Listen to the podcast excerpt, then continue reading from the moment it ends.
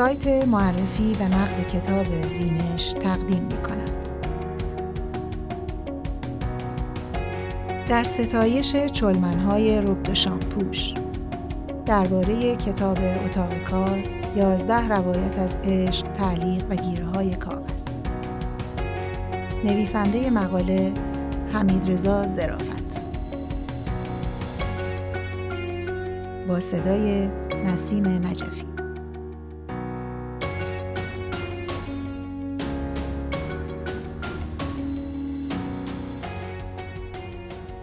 روایت محبوبم از این کتاب قوانین یک اتاق کار متحرک نام دارد. روایت مردی است که در خیابان به دو آبر می رسد. این دو در محیط کارشان به اختلاف نظری رسیدند. همه چیز در خیابان می گذرد. گریز راوی به خیابان به مسابه اتاق کار بسیار دیدنی است. خیابان را اتاق کاری می بیند که هم جای نشستن دارد، هم قهوه‌ای برای نوشیدن، هم قصه‌ای برای پی گرفتن و کار کردن. این جستار در ستایش خیابان و ساکنان خیابان است.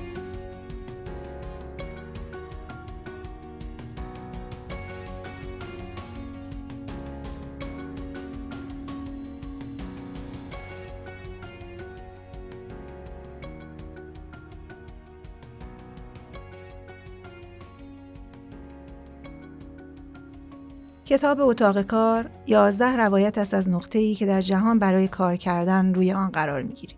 حتی اگر کار نکنیم و قرار نگیریم. یازده روایت است از عشق، تعلیق و گیره های کاغذ. فکر می کنم به تعداد آدم هایی که از خواب بیدار می شوند و جایی را به مقصد جایی ترک می کنند برای کار کردن می شود روایت گفت از اتاقهای کار. حتی اگر این جابجایی از نقطه الف تخت خواب به نقطه ب تخت خواب باشد. کتاب نه به ترغیب مخاطب در جهت بیشتر یا کمتر کار کردن میکوشد نه پیشنهادی در جهت افزایش کیفیت کار محصول یا فروش دارد عنوان فریه کتاب یازده روایت از عشق، تعلیق و گیره های کاغذ به خوبی این امر را شرح داده. اولین تکلیف ما با کتاب در مقدمه روشن می شود. نویسنده به اتاق کار قارنشینان به نحوی اشاره می کند که تیر خلاص آشنایی زدایی از مکانهایی مانند شرکت، اداره، کارگاه، آتلیه و غیره را زده باشد. عموم روایت های کتاب اتاق کار به شیوهی بین داستان و جستار نوشته شدند. نه انسجام و فرم قطعی داستان را به تمامی دارند و نه بیقراری جستار. خود لغت روایت معرف دقیقتری از شیوه نگارش این یازده روایت از یازده نویسنده است. این کتاب برخلاف نامش نه به اتاق کار به مسابه مکان بلکه به اتاق کار به مسابه فضا می‌پردازد. در روایت حسرت اداره ما با کارمندی مواجهیم که همزمان عاشق جزئیات کارمندی است و توفیقی هم در آن نداشته. یک نویسنده کارمند که رمان اولش هم در فضای درگیری های اداری است.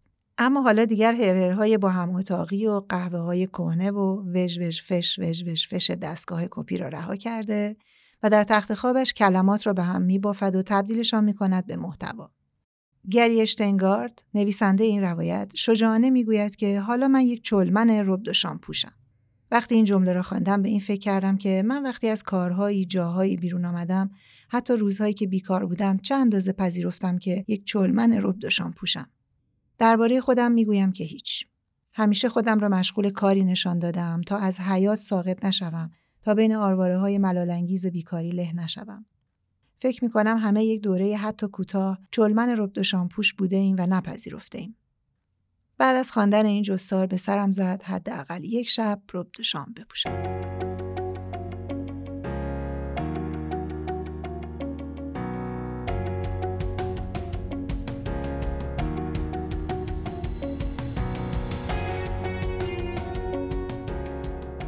از نظر فرم داستانی ترین روایت کتاب اتاق کار دستگاه چاپی در دل خانه است. روایت زن و مردی که با گرفتن وام در حال خرید خانه‌ای در نیویورک هستند. راوی این روایت می‌گوید که وقتی کارگزار ادبی هم زنگ زد و خبر پیش پرداخت قابل ملاحظه ای داد، با همسرم تصمیم به خرید خانه گرفتیم. یک نوشیدنی باز کردیم و بعد از سالها برای اولین بار بیشتر از 6 ساعت پشت سر هم خوابیدیم. انگار که رنج سالیان مستجری ساعتی تسکین یافته باشد.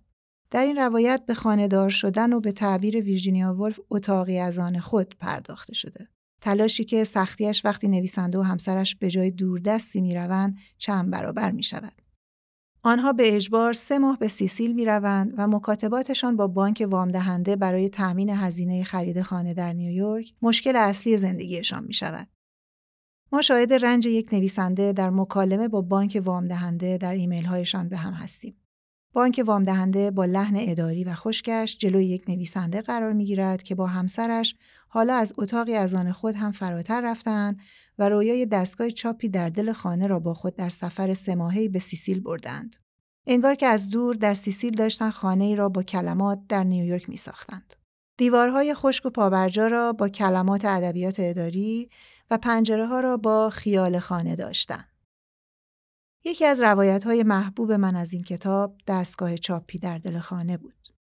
در روایت کرکره های خاک گرفته دفتر یک معمار، روکسانگی کمی مخالف جهت کتاب از فضایی برای کار فاصله می گیرد و به تعاملات انسانی و روابط عشقی در محیط کار، خیانت به همسر و رابطه با یک همکار دیگر می پردازد.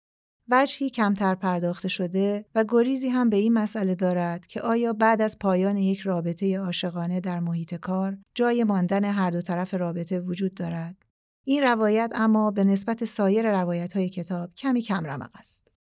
روایت دیگری که در کتاب از بهترین هاست جای خالی یک نفر در کلاس نام دارد. روایت یک معلم داستان نویسی از شاگردی که در خودش فرو رفته. نویسنده ابتدا در مورد حراسش از سوال کردن می‌گوید. او به عنوان بزرگترین فرد یک کلاس درس میترسد که از شاگرد اندوهگینش از شاگردی که نمیخندد از ملالش چیزی بپرسد.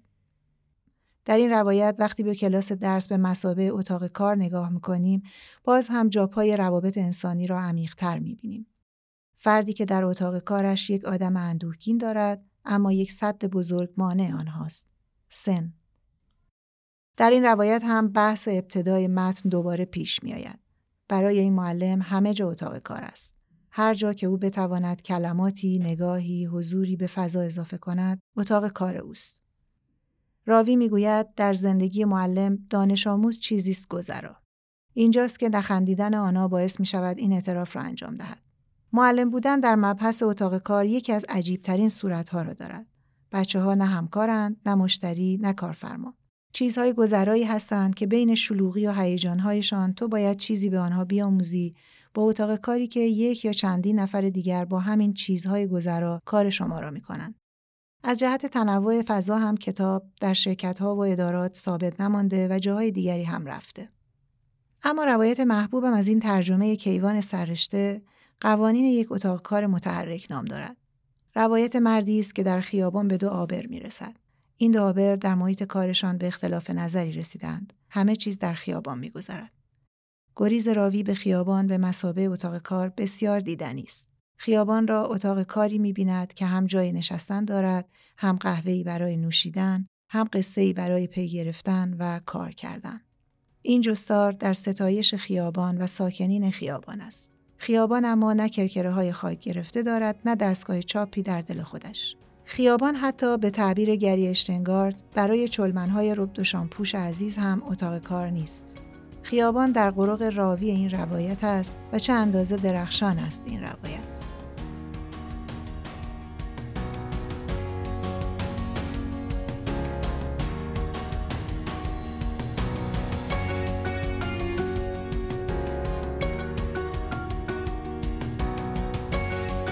در ستایش چلمنهای ربد و شامپوش درباره کتاب اتاق کار یازده روایت از عشق، تعلیق و گیره های کاغذ. نویسنده مقاله حمید رضا زرافت با صدای نسیم نجفی.